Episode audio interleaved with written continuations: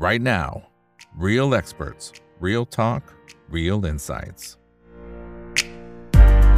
สวัสดีครับ สวัสดีเพื่อนๆนักลงทุนทุกคนนะครับนี่คือไรนาบายอีกบรรพททุกเรื่องที่นักลงทุนต้องรู้นะครับและสำหรับวันนี้ยังเป็นตอนต่อเนื่องนะครับที่เราต้องวิเคราะห์กันต่อนะครับว่าหลังจากที่ FTX เนี่ยล้มละลายไปแล้วเนี่ยนะครับแล้วก็จะมีข่าวตามมานะครับว่าโอ้โหเนี่ยถูกแฮกนู่นนี่นั่นซึ่งแฮกจริงๆหรือเปล่าเราก็ไม่รู้นะครับในขณะเดียวกันคุณเจ้าของคุณแซมนะครับก็มีข่าวนะฮะว่า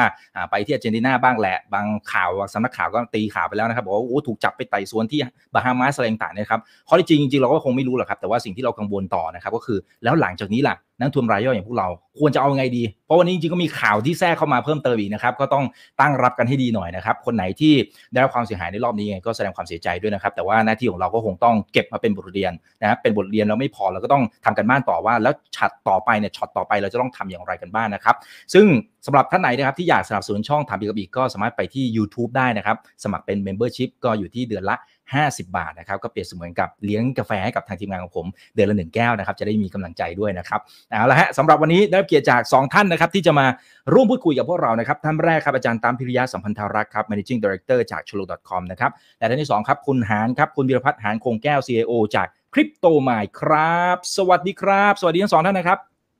สวัสดีครับ ครับอ่าทักทาย 2,000 ท่านนะครับ ยังไงฝากกดไลค์กดแชร์ทุกช่องทางด้วยนะครับ Facebook YouTube Twitter Clubhouse ห้อง Open Line Chat สะดวกเข้าห้องไหนสนใจห้องไหนก็คลิกเข้ามาที่ห้องนั้นได้เลยนะครับ โอเค ก่อนที่เราจะไปคุยทางฝั่งของ FTX นะครับ วันนี้อาจารย์ตั้มเดี๋ยวผมขอเปิดที่อาจารย์ตั้มก่อนนะครับ พอดีเมื่อกี้คุยกันด้วยเนี่ยมันมีข่าวนะครับ บอกว่า crypto.com เนี่ยเขามีการโอนผิดนะโอนเนี่ยไปให้ใครก็ไม่รู้เนี่ยนะครับ gate.io อะไรเนี่ยนะฮะแล้วก็มีการโอนกลับแต่โอนไม่เท่าเดิมด้วยนะครับ ฮ้ยจารย์ตั้มมันมันเป็นเหตุบังเอิญไหมหรือมันมันมีส่วนอะไรที่มันเกี่ยวข้องกันหรือเปล่าครับเอ่อเอาตามที่เขาแถลงก่อนละกันนะคือของพวกนี้เนี่ยมันจะมีส่วนที่เราสามารถที่จะเขาเรียกว่าอะไรเดียสรุปเอาเองนะฮะกับกับข่าวตามรายงานที่แถลง ถ้าตามที่แถลงก็คือมีการโอนผิดนะฮะเนื่องจากว่าเขาบอกว่าทาง crypto.com เนี่ยต้องการที่จะเหมือนยกย้ายเงินภายใน core wallet ของตัวเองนะย้ายจากอันนู้นไปอันนี้อะไรต่ออะไรเงี้ย แล้วก็พอดีเขามีพาร์ทเนอร์ชิพกับเอ่อทาง Gate.io ซึ่งก็เป็น address ที่ whitelist เอาไว้ ก็เลยทำให้โอนพลาดนะฮะจำนวนเท่าไหร่นะจำไม่ได้เยอะอะฮะแล้วไปที่เกตแล้วก็ติดสามต่อแสให้นเกตเนี่ยสองหมื่นอีทครับสี่ร้อยเออล้านสามดอลแสนลาร์ประมาณประมาณสามแสนอีเทเรียมใช่ไหมฮะแล้วก็ให้ทางเอ่อทางเกียรติต่อไดโอโอนกลับมา เขาก็แจ้งว่าอย่างนั้นนะฮะซึ่งหลายคนก็มองว่ามันเป็นไปได้หลายอย่างหลายแง่มุมเหมือนกัน เพราะว่าเอาจริง ๆ ก็ต้องบอกว่า crypto.com เคยมีกรณีโอนผิดมาแล้ว มีครั้งหนึ่งที่มีการพยายามโอนเขาเรียกว่าสะสางเงินหลังบ้านนี่แหละ แล้วกลายเป็นว่าไปโอนให้บัญชีลูกค้าคนหนึ่งนะฮะจำนวนประมาณ 10 ล้านเหรียญ US เนี่ยถ้าจำไม่ผิดแล้วลูกค้าคนนั้นก็รีบเอาไปซื้อของเลยทันทีจำไม่ได้เหมือนกันว่าอันนั้นคลี่คลายยังไงนะแต่ก็เคยเป็นคดีอื้อฉาวมาแล้วว่า เว็บเนี้ยเอ่อโอนผิดโอนพลาดเคยเกิดขึ้นมาครั้งหนึ่ง เพราะฉะนั้นก็อาจจะกลายเป็นข้ออ้างอันหนึ่งที่เอามาใช้บอกว่าเออจริงๆแล้วโอนพลาดอีกครั้งแหละ หรือว่าคนก็ตั้งข้อสังเกตกันว่ามันจะเป็นเรื่องของหนึ่งช่วงเนี้ยสองนะฮะช่วงนี้ที่หลาย ๆ exchange เนี่ยจะมีการเขาเรียกว่าพยายามเอ่อทำการยืนยันว่าเรามีเงินของลูกค้าอยู่จริง ซึ่งมันไม่ควรจะต้องมานั่งพยายามทำการยืนยันกันตอนนี้มันควรจะเปิด transparency ทั้งหมดแต่ว่าพยายามจะยืนยันว่าเงินของลูกค้าอยู่จริงนะด้วยการให้ดูหน้าบัญชีว่าเนี่ยสินทรัพย์มีจริงนะ มีบิตคอยมีอีเวมีอะไรจริง ๆ นะนะฮะแต่มันก็มีมีเรื่องของการที่มันมี flow ระหว่าง exchange เป็นเงินก้อนใหญ่ๆเนี่ยอยู่หลายอันเหมือนกันและอันนี้ก็เป็นอีกอันหนึ่งที่เป็นเป็น flow ของเงินก้อนใหญ่ๆก็มีการตั้งสันนิษฐานว่า หรือว่าเป็นไปได้ไหมว่าอันนี้คือความพยายามในการแบบโยกเงินไปที่เกตให้เกตถ่ายสกรีนช็อตว่าเขามีเงินจริงแล้วเดี๋ยวเกตส่งเงินกลับมา พอดีโดนจับได้ ก็เลยบอกว่าพลาดอืมอืมครับ อ่าเดี๋ยวเดี๋ยวสลับมาที่คุณหานก่อนนะครับ เดี๋ยวให้จานตั้มดื่มน้ำก่อนนะฮะ เออคือแล้วแล้วเรื่องนี้เนี่ยดูเหมือนสิ่งที่ใจคุณซีผิดจังซี่หวะเองไปนิดนึงอะได้ครับ อาจารย์ยังยังไหวไหมครับ หรือดื่มน้ำก่อนอ่าเดี๋ยวดื่มน้ำก่อนนะครับ เดี๋ยวคุณหารมามาเสริมตรงนี้หน่อย เพราะว่าคุณซีซี่เองก็มีการทวีตถึงเรื่องนี้อยู่เหมือนกันนะครับเขาบอกให้ระวังเหมือนกันว่า exchange อะไรที่มันมีการ move คริปโตจำนวนมหาศาลขนาดนี้เนี่ยนะฮะให้ระมัดระวังเลย แต่จริงๆเขาเขาไม่ได้บอกเขาไม่ได้เอ่ยชื่อว่าคือเจ้าไหน แต่ก็คงจะทราบกันดีนะครับ แล้วก็บอกว่าเฮ้ยอย่างเงี้ยแสดงว่ามันมีปัญหาอะไรบางอย่าง คุณหารมองไงฮะจริงๆเขาแนะนำช็อตต่อไปด้วยแต่แต่ผมไม่อยากพูดตรงนั้นอ่า จริง ๆ เตรียมประเด็นเรื่องนี้มา แต่ไม่รู้ว่าจะพูดดีไหมเพราะว่ามันจะยาวนิดนึงเอาเลยอ่าเอาเลยครับ เอาเท่าที่พูดได้นะ ถ้าเซนซิทีฟไม่เป็นไรครับ ไม่เซนซิทีฟครับ คือโอเคก่อนอื่นคือเราจะสงสัยว่าคือหลังจากกรณี FTX เนี่ยสิ่งที่เหมือนกับว่ามีคนพูดน้อยนะฮะ มันจะไปพูดถึงกรณีที่เขาเอา FTT ไปคำแล้วซีซีโจมตีมากกว่า แต่คำถามคืออืมแล้วไอ้ exchange พวกเนี้ยมันเหมือนกับว่ามันสามารถเอาเงินของลูกค้าออกไปได้ยังไง อ่าถูกไหมฮะทีนี้หลังจากเกิดเหตุการณ์อะแบบผมก็สงสัยเหมือนกันว่าเหมือนกับมันเกิดขึ้นได้ยังไง ก็เหมือนกับว่าโทรไปหาเหมือนกับ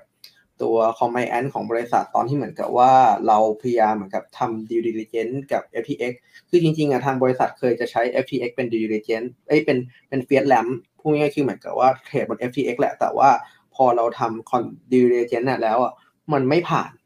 ถามว่าทำไมมันไม่ผ่าน คือมันจะมีเอกสารตัวหนึ่งที่เหมือนกับว่าเวลาที่เราจะทำเวลาเราจะ ทำธุรกรรมอะไรพวกนี้แบบเฟิร์มอะต้องเหมือนกับว่าให้เขาบอกมาว่า เออ คุณจะไม่นำเงินลูกค้าไปแสวงหาผลประโยชน์ใด ๆ ทั้งสิ้น ซึ่งตรงเนี้ย ถ้าเกิดสมมติว่าเป็น exchange ที่ regulate แล้วอะมันจะมีให้ อย่างเช่นสมมติว่าตัว Coinbase ครับ Coinbase เนี่ยมีให้ เอ่อถ้าเกิดผมเข้าใจว่าถ้าเกิดสมมติเป็น exchange ที่อยู่ใน regulate เช่น สมมุติถ้าเกิดเป็น FTX US ผมเข้าใจว่ามีนะ แต่ตัว FTX อะไม่มี พอ FTX ไม่มีก็เลยทำให้เหมือนตอนตอนนั้นอะบริษัทก็ปัดตกไปว่าเหมือนกับว่าเออเราใช้ที่นี่ไม่ได้ เพราะว่ามันไม่มันไม่มีเอกสารตัวนี้ที่เหมือนกับว่ายืนยันมาให้เรา ตอนนั้นก็ปัดตกไปอันนี้ก็ไปเจาะเพิ่มอีกว่าเฮ้ยแล้วสรุปแล้วมันเอาเงินออกมาได้ยังไง คือในทางเอกสารน่ะก่อนอื่นในเอกสารมันไม่มีการยืนยัน แต่อย่างที่สองคือในทางกระบวนการแล้วมันสามารถเอาเงินออกมาได้ยังไง เอาเงินลูกค้าไปใช้อย่างอื่น ก็เลยไปดูที่ custody ก็สืบสาวออกมาข้อมูลคือใน FTX อะมันจะใช้ตัว custody เจ้าหนึ่งที่ชื่อว่า Firebox นะฮะ อันนี้ผมแชร์นะแชร์สกรีนได้ไหมได้ครับฮะได้เลยครับ มาได้เลยครับ มันไม่มีมีคนข่าวแซวมันะข่าวมีอคอนกแซวก็จริงว่าอีกว่าครับไฟล์ว่าเหมือนกับว่าเอ่อ FTX อะใช้ไฟล์บล็อก แต่ว่าถ้าเกิดสมมุติเราไปดูตัวหน้าเว็บอะมันจะมีเขียนอยู่ว่าอันนี้ไฟล์บล็อกมันจะมีเขียนว่ามันจะมี FTX อยู่อยู่ไหนว่าเอ่อ FTX มี FTX อยู่เดี๋ยวนะ ผมหาไม่ผมเอาไปไว้ ได้ครับไม่เป็นไรครับ นี่เราแต่เอาเป็นว่ามันมีแม้แต่ F ครับ เอ๊ะ เสียงคุณหันอืมทั้งเสียงและหายไปภาพใช่ไหมเลยฮะฮะทั้งเสียงและภาพเอาละนี่เรา ของผมเจอก่อนนะแล้วก็ตามด้วยคุณหารเดี๋ยวลองดูว่าอาจารย์ตามจะโดนหรือเปล่าครับเออโอเคอ้าวอาจารย์ตามสงสัยเดี๋สยวงสัยระหว่างเซิร์ฟเวอที่ร์รอสตรีมยาร์ดกำลังลุกเป็นไฟ ตอนนี้คนเข้ามากันเยอะมากเลยนะครับ โอเคนะอะเดี๋ยวรอคุณหารกลับมา อาจารย์ตามน่าสนใจอยกเพราะว่าสมอไไหมอะน่าสนใจยัปงระเด็นนี้จริงๆยังไม่มีอะไรนะฮะหมายถึงว่าที่ที่ที่หานกำลังเปิดอยู่น่าสนใจดีนะครับเอ่อเสริมอะไรไหมก็ต้องบอกว่าจริง ๆ เรื่องเรื่องตอนนี้เราจะมองว่าเกี่ยวกันหมดเลยก็ได้อ่าหานมาแล้วนะฮะอะเดี๋ยวเดี๋ยวโอเคเดี๋ยวผมค่อยเดี๋ยวให้ผมคุณค่อยหารตอบก่อนผมแล้วกัน ได้อ่าโดนทั้งคู่เลยนะครับ คุณหารเดี๋ยวผมคนต่อไปอ่าต่อคิวแล้วตัว Fireblocks ตัวนี้เป็น custody ที่เอ่อทาง Coinbase เอ้ยไม่ใช่ที่ทางตัว FTX ใช้แล้วก็ FTX US ใช้ด้วย แล้วก็ไปคุยกับคอมเมนต์เขาบอกว่าไอตัว Fireblocks เนี่ย จริง ๆ แล้วเนี่ย มันเป็นเหมือนซอฟต์แวร์ตัวหนึ่งพูดง่ายๆคือมันเป็นซอฟต์แวร์ management tool ตัวหนึ่งซึ่งค่อนข้างซึ่งเวลาที่เราพูดถึง custody โดยรวมโดย basic พื้นฐานอะจริง ๆ อะ ทุก exchange ก็จะเหมือนกันพอเวลาเราพูดถึงว่า เอ้ยเขาใช้ custody นะ คือพวกนี้คือไอ้ custody firm พวกนี้มันก็จะเหมือนกับอะให้ soft manage wallet management มาให้ตัวหนึ่งเวลาโอนเข้าโอนออกโอนจาก cold wallet โอนจาก hot wallet ไปเหมือนกัน เพราะฉะนั้นไอ้ตัวซอฟต์แวร์ตัวนี้จริงๆอะมัน custom ให้โดยที่ทำให้คนที่เอาไปใช้อะสามารถ custom อะไรก็ได้พูดง่ายๆคือจะขโมยเงินลูกค้าก็ได้นั่นแหละ แต่คำถามคือแล้ว exchange ทั่วไปอะมันมีโอกาส ที่เขาจะขโมยเงินลูกค้าไหมต่อให้เขาใช้ custody ก็ตามคำตอบคือ มันจะมี third party เข้ามาเกี่ยวข้อง อย่างสมมุติในไทยเราเนี่ยก็คือกลต.ต้องเข้ามาเกี่ยวข้อง ปัจจุบันคือ exchange ในไทยเนี่ยก็ต้องทำ report ส่งให้กลต.ดูว่าเหมือนกับว่าการเงินมีอะไรบ้าง แล้วก็มาดูว่าเหมือนกับ custody มีเงื่อนไขอะไรบ้าง ตรงนี้เป็นจุดที่เออเขาจะช่วยในการตรวจเช็ค หรือถ้าเกิดพูดง่ายๆคือ custody ช่วยในการ บริหารจัดการ wallet แต่ว่ามันไม่ได้ป้องกันทำให้เกิด fraud ได้ การป้องกันให้เกิด fraud คือมันต้องมี third party เข้ามาเกี่ยวข้อง อย่างตัว FTX US อะมันก็ไม่มีอะไรเกิดขึ้นใช่ไหมครับ FTX US ทุกคนก็ถอนได้เงินก็อยู่ครบ เพราะว่าอันนั้นมันมีกลต.อเมริกาเข้ามาตรวจสอบ และนี่เป็นเหตุผลหนึ่งที่เข้ามาเกี่ยวข้อง และนั่นเท่ากับว่า exchange ที่เหมือนกับว่ามันไม่อยู่ในตัว regulate entity ใด under regulate entity ใด ๆ ก็มีความเสี่ยงนี้หมด แม้แต่ บอกตามตรงแม้แต่ Binance เองก็มีความเสี่ยงเลย แต่ว่า Binance เนี่ยเขาจะบอกว่าแบบเขาจะมีกองทุนสำรองสำหรับผู้ใช้งานเป็น SAFU อยู่มูลค่าอยู่ประมาณพันล้านดอลลาร์สหรัฐแต่ว่าถ้าเกิดเกิดขึ้นอะไรขึ้นจริงก็คงไม่พอแหละ และถ้าเกิดสมมติว่ามันเป็นกรณีเกิดขึ้นผมก็ไปนั่งคิดว่าเอ๊ะถ้าอย่างนั้นเนี่ยเป็นพวก global exchange ระดับโลกอะก็ไม่น่าเหลือ ไม่น่าเหลือคือมันมีความเสี่ยงเต็มไปหมดเลยที่สามารถเกิดขึ้นได้ กลายเป็นว่าตอนนี้ที่เมื่อก่อนเราบอกว่าเอ้ยสุดท้ายเราก็ต้องวิ่งมาใช้ global exchange แต่พอในแง่ของการ audit แล้วอะการตรวจสอบแล้วมันกลายเป็นว่า exchange ที่อยู่ under regulated entity กับปลอดภัยกว่าครับ อาจารย์ตั้มมันมันมี exchange อื่นที่อาจจะมีการโยกย้ายเงินของลูกคุณลูกค้า คล้าย ๆ กับ FTX เนี่ย มันมีโอกาสที่เกิดภาพนั้นไหมเราเราเราเช็คเอง เข้าไปเช็คเองยังไงได้บ้าง นะฮะอันนี้เราพูดถึงเฉพาะ exchange ด้วยซ้ำนะครับ แต่ว่า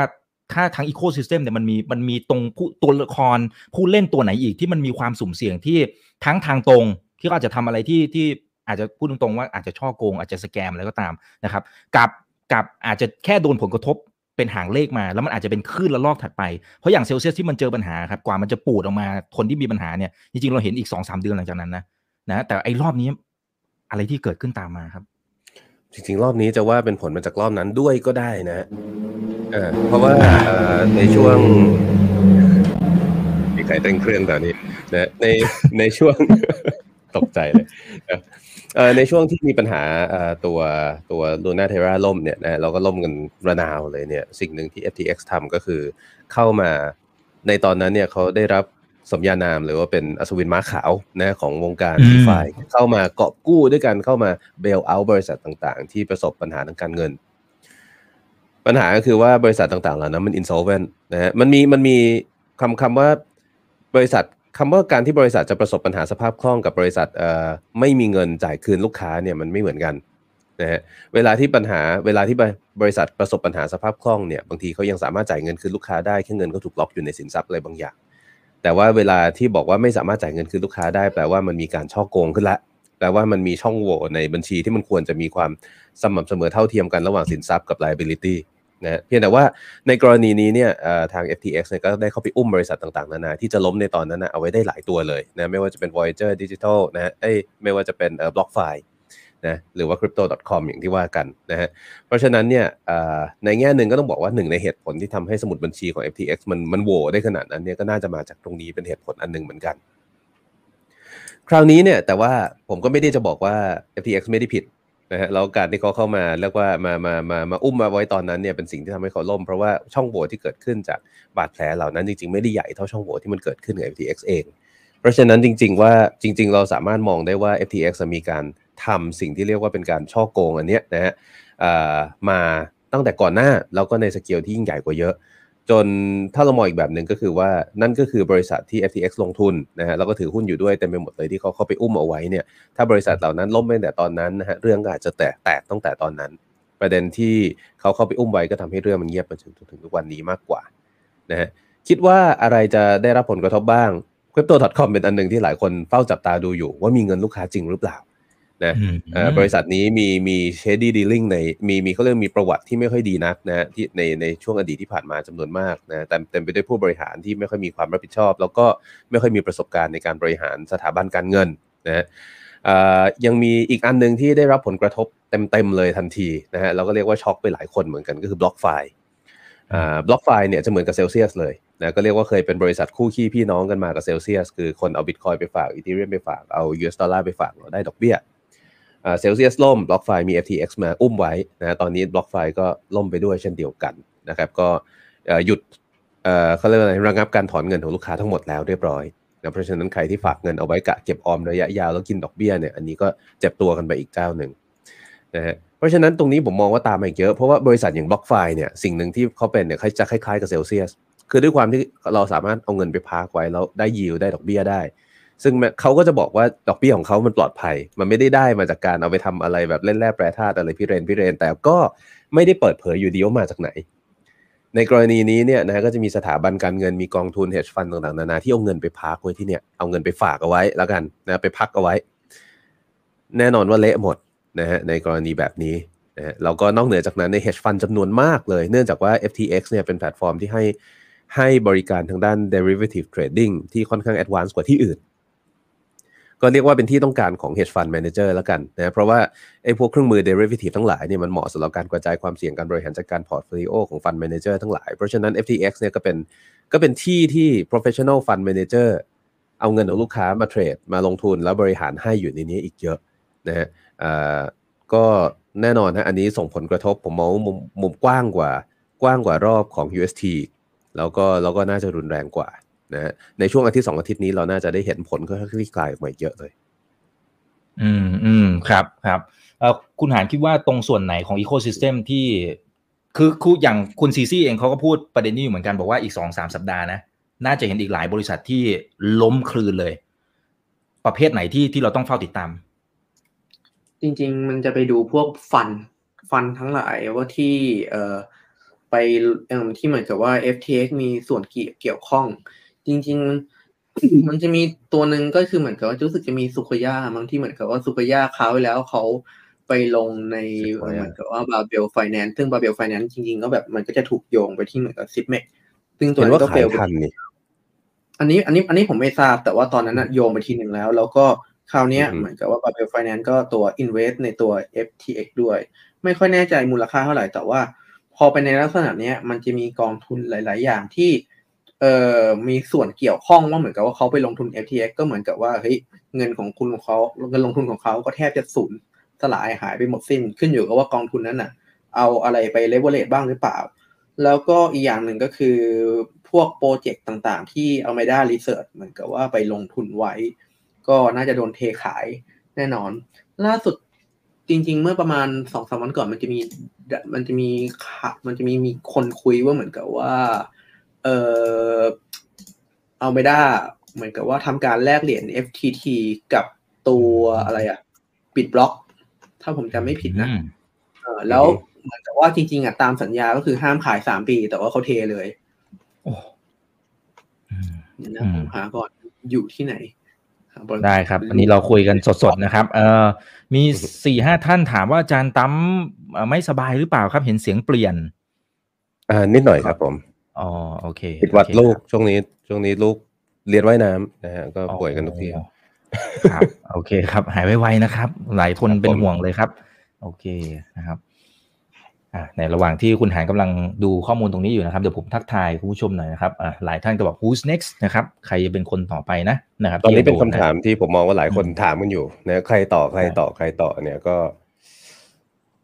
น่ากลัวอยู่นะฮะอันนี้ อืมอืมอืมครับครับโอเคนะคุณคุณเอ่อมีคนหนึ่งบอกเอ่อชื่อซาโตชินากาโมโตบอกว่าเอ่อผมบอกแล้วให้เชื่อผมนะอันนี้เขาแซวนะเขาแซวไม่ใช่ตัวจริงนะครับ คนอันนี้น่าจะเป็นฉายาเฉยอืมเป็นชื่อเฉยอ่าเมื่อเช้าเมื่อเช้ามีรายการที่เอ่อผมให้สัมภาษณ์กับทางคุณหนุ่ยเอ่อแปรไตเอ่อมีมีมีภาพมีมันหนึ่งที่ผมเอาขึ้นนะก็อย่างนั้นเลยอืม ซาโตชิบอกแล้วว่าอุตสาห์สร้างเงินที่คุณสามารถเป็นเจ้าของได้ด้วยตัวเอง แล้วคุณก็ไปฝากให้คนอื่นถือให้พอมันหายคุณก็อ่ามาโทษโน่นนี่นั่นอ่าโอเค อะนี่มาแล้วครับเหมือนกับว่าเขาทำสัญญา สัญญาเอ่อระหว่างแลกระหว่าง FTT กับเหรียญ BIT นะฮะอือฮึแลกกันแล้วทำสัญญาว่าเหมือนกับว่าห้ามขายสามปีแล้วเหมือนกับว่าก็พบว่าแบบมีการ OTC เทขาย ทิ้งเขาก็ถามว่าแบบ มันก็มีคอมมูนิเหมือนกับว่าเขาคอมมูนิตี้หมายถึงว่าหมายถึงว่า FTX หมายถึงว่าอารามิดาเทขายบิตใช่ไหมใช่เทใช่เทขายบิตเพราะว่าเหมือนกับว่าเขาแลกเหรียญกัน แล้วก็สัญญาว่าจะไม่ขายสามปี แต่ถ้าเกิดอืมสมมติถ้าเกิดเป็นอย่างนี้ก็เหมือนกับสัญญาปากเปล่าอะฮะ อือฮึอืมอืมเทขายทันไม่ทีไม่นก็ไม่ถาไม่ใช่เป็นล็อกในโค้ดในอะไรอย่างงี้ เป็นแค่สัญญาปากเปล่าเฉย ST Ether ก็ถูกเทขายไปเรียบร้อยแล้วในตอนนั้นนะฮะอันนี้เว็บบริษัทผมเองนะฮะ Cryptomind Research ครับไปดูกันได้ฮะ อันนี้ก็ก็มีข้อมูลดีๆนะครับฝากลูกน้องจัดฝากลูกน้องจัดการนะฮะอ่าครับ โอเคอะทักทายนะครับสามพันสองร้อยท่านนะยังไงกดไลค์กดแชร์ทุกช่องทางด้วยนะครับ โอเคๆส่วนที่เอ่อน่าสนใจอีกจะยังมีอย่างโอเคพวกเอ่อเมื่อกี้เราพูดถึงเห็นไหมเห็นพวก STETH มีใช่ไหมเอ่อมันจะมีพวก Wrap Token อีกนะฮะ Wrap Token ที่อยู่บนอืม Solana บนอะไรต่ออะไรเงี้ยก็ก็น่าจะศูนย์หมดนะ ดูจากภาพการแล้วนะครับ อันนี้ก็น่าจะส่งผลกระทบไปอีกเยอะเลยแหละ เพราะว่าพวก Wrap Token เนี่ยหลายคนก็จะถือว่าแบบเขาถือ Bitcoin เขาถือ Ethereum มันควรจะปลอดภัย แต่ว่าคุณอืมถือในลักษณะที่เป็นตัวแรก Bitcoin หรือตัวแรก Ethereum บนบล็อกเชนอื่นๆเอ่อในลักษณะแบบนี้เอ้ยในในกรณีนี้ก็คือล็อกเอาไว้บน Solana ซึ่งก็เป็นบล็อกเชนของบล็อกเชนโปรเจกต์ของทาง FTX อยู่ดีนะฮะเพราะฉะนั้นเนี่ยก็จริงๆมันไม่ใช่ของ FTX อะคือถ้าเราถ้าเราดูโครงสร้างบริษัทของ FTX จะเห็นของ SAM แล้วกัน ของ SBF แล้วกันนะมันมันค่อนข้างซับซ้อนวุ่นวายมาก คือเขามีหลาย entity หลายบริษัทมากอ่าในกรณีนี้คือเราถือตัวแรกอะ่ะแล้วก็มีความเป็นไปได้เลยแหละ ในกรณีนี้ผมเชื่อว่าน่าจะเป็นไปแล้วด้วยนะ คือตัว wrapped Bitcoin ตัว wrapped Ethereum ตัว wrapped ดอลลาร์เหล่านั้นก็จะไม่สามารถแลกได้อีกต่อไป อืมครับอะแล้วแล้วมันมีอีกอย่างหนึ่งครับไอ้อย่างอย่างอีเทเรียมครับอาจารย์ตามที่เขาเพิ่งจะเปลี่ยนระบบเป็นไอ้ proof of stake เนี่ย ตรงนี้มันอื มมันมันมีความสุ่มเสี่ยงอะไรไหมครับผมก็จะว่าบางส่วนมันมันจะต้องไปล็อกอะไรด้วยใช่ไหมฮะไอ้ตรงนี้มันมันมีผลกระทบอะไรตามมาหรือเปล่า ผมผมยังไม่เห็นว่าจะมีความเสี่ยงอะไร แบบนี้จากตรงนั้นนะไม่เกี่ยวมันไม่เกี่ยวกันนะฮะอืมคือคือมันจะมีคนแซวแหละว่าว่าอีเตอร์เนี่ยที่เอาไปสเต็กบนอีเทเรียมเนี่ยทุกวันนี้มันยังถอนไม่ได้ หมายถึงว่าทางทาง Ethereum Developer เขายังไม่มีฟังก์ชันสำหรับการถอนเงินที่สเต็กเอาไว้ออกนะฮะซึ่งตรงนี้มันเป็นปัญหาอย่างอื่น มันเป็นปัญหาประมาณว่าแบบสมมติผมเป็นคนหนึ่งที่สเต็กแล้วผมไม่เห็นด้วยกับพูที่ผมสเต็กอยู่ ผมอยากจะถอนเงินจากพูนี้ไปวางอีกพูหนึ่งอะไรเงี้ยอ่อมันยังติดขัดอยู่นะฮะแต่ว่าไม่ได้แปลว่าใครจะทำอะไรกับเงินตรงนั้นได้ มันยังล็อกเอาไว้ด้วยคีย์ของผมอยู่ เพราะฉะนั้นเนี่ยอันนี้ก็ก็ผมมองว่ายังปลอดภัยกว่าแล้วกันนะฮะคือไม่ได้มีปัญหาอะไรแบบนี้ ก็มีคนกลัวขณะที่มันล็อกอยู่เนี่ยมันจะมีคนแบบ แอบเอาไปเล่นแร่แปรธาตุอีกไหม แต่เอาจริงๆผมอาจจะไม่ได้เชี่ยวชาญในเทเรียมแต่ผมก็มองไม่ออกว่ามันจะทำยังไงที่จะสามารถเสกเงินขึ้นมาเพิ่มได้แบบในลักษณะแบบนี้นะฮะคือคือต้องบอกว่าในในกรณีของของ FTX เนี่ยผมเป็นกรณีที่ผมเรียกว่าเป็นการเล่นแร่แปรธาตุเชิงดิจิตอลจริง ๆ อีกครั้งหนึ่งเหมือนกันคล้ายๆกับตอน Terra Luna นะคือการที่การที่ Alameda สามารถที่จะกู้ยืมเงินจาก FTX ได้ โดยการเอาเหรียญ FTT ไปค้ำประกันอืมอ่านะฮะเมื่อกี้หันว่าอะไรนะ ผมว่าหนักกว่าตอนคือถ้าเกิดสมมติ ถ้าเกิดสมมุติเราพูดถึงความ ถ้าเกิดให้พูดหยาบๆคือถ้าผลกเกิระดทบพูดถึงความกระทบอะอ่าคือมันบัดซบมากเมื่อเทียบคือกับอืมตอนลูน่าเทล่าลูใช่น่าตอนเทราลูน่ามันเหมือนมันเหมือนถ้าผมมองนะ เป็นความมั่นใจเกินเหตุว่าอัลกอริทึมของ Algorithmic Stablecoin จะสามารถรับ fluctuation ขนาดใหญ่ได้ ปรากฏว่ารับไม่ได้ แล้วเกิด feedback loop จนล่มอืมแต่ว่าอันเนี้ยมันคือความจงใจในการช่อโกงอืมนะฮะก็คือคุณตั้งมาสองบริษัท บริษัทหนึ่งได้รับเอ่อเหรียญที่เสกขึ้นมาของบริษัทหนึ่งไปถือไว้ แล้วเอาเหรียญอันนี้กลับคืนมาค้ำเป็นสินทรัพย์เพื่อกู้ stable coin ออกไป เพื่อเอาไปซื้อสินทรัพย์อย่างอื่นเข้ามาอย่างเงี้ยมันคือมันก็มันก็มันจริง ๆ มันคือ fractional reserve banking นั่นแหละอืมแต่ว่ามันทำในลักษณะที่เรียกว่าแทนที่จะทำตรงไปตรงมาตรวจสอบได้ก็ใช้วิธีการเหมือนตั้งเอาสองบริษัทมาแล้วเล่นแร่แปรธาตุระหว่างสองบริษัท นะฮะเป็นการคล้ายๆ mark up ตัวมูลค่าของ FTT ไปเรื่อยมีการใช้แม้กระทั่ง FTT ที่ยังไม่สามารถนำมาใช้ได้คือส่วนของ supply ที่ถูกล็อกอยู่เนี่ยก็นำมาใช้เป็นหลักค้ำประกันเงินกู้ได้เพราะฉะนั้นเนี่ยจริงๆแปลว่า supply ของ FTT จริงๆมีเท่าไหร่เนี่ยนะมันไม่สามารถที่จะ calculate ได้เลยในเมื่อเงินในอนาคตยังใช้ไม่ได้ คุณสามารถนำมาค้ำประกันเป็นเงินกู้ในวันนี้ได้ แต่ถามว่ามันมันแปลกใหม่ไหมมันไม่ได้แปลกใหม่มากขนาดนั้นนะฮะมันเป็น trick ธรรมดาในในในในโลกการเงินเลยนะฮะมันเหมือนที่ที่พวกกลุ่ม Bank of London เคยทำนะฮะมันเหมือนกับที่เฟดกับรัฐบาลสหรัฐทำแต่สิ่งที่แตกต่างกันคือเหรียญ FTT มันไม่ได้มีใครต้องการ ไม่ได้มีสภาพคล่องไม่ได้มี utility อะไรที่ทำให้มันสามารถที่จะรักษาสถานภาพตรงนี้ได้อืมอืมครับครับโอเคนะครับ ก็เลยเกิดปัญหาตามมานะครับ เอ้ยแต่คุณหารตอนตอนเมื่อวานนี้ที่เขาบอกว่ามันมีการแฮ็กกันเนี่ย จริง ๆ มันอันนี้ยังไงฮะ คือมันแฮ็กกันจริงๆไหมหรือมันแค่เอาจริงๆอะเราแค่พูดไปเราแล้วแหละแล้วก็จะได้ไม่ต้องถ้าคืนเอาตังความค์จยังไงริงๆเลยคือเหมือนกับว่าเราถ้าเกิดเอาพูดถึงข้อเท็จจริงอะคือเราไม่มีใครรู้หรอกว่าแบบมันเกิดอะไรอืมขึ้นผมก็ไม่รู้หรอก แต่ว่าถ้าเกิดเราดูจากลักษณะนี้มันก็แบบมีความเป็นไปได้สูงว่าเหมือนกับว่าแบบเกลือเป็นหนอน เพราะว่ามันเร็วขนาดเนี้ยมันไม่มีทางที่แบบจะใครจะรู้ดีมากกว่าคนในหรอกนะฮะอืมแต่ เกลือว่าเป็นหนอนมันก็ไม่แค่เราไม่รู้ว่าเป็นเกลือใต้กองหรือเป็นยอดเกลือแค่นั้นเองใช่อืคือมอ่าคือเห็นภาพคำถามคือจะเป็นพนักงานทำเองหรือเปล่า เพราะว่าก็มีข่าวอืมมาว่า ตรงเนี้ยน่าจะว่ามันมีผมอ่านทวิตเตอร์แล้วมันมีทวิตเตอร์หนึ่งที่บอกว่ามามันมี backdoor อยู่ในโค้ดเลยที่เหมือนกับว่าสามารถเอาเงินลูกค้าออกได้อืม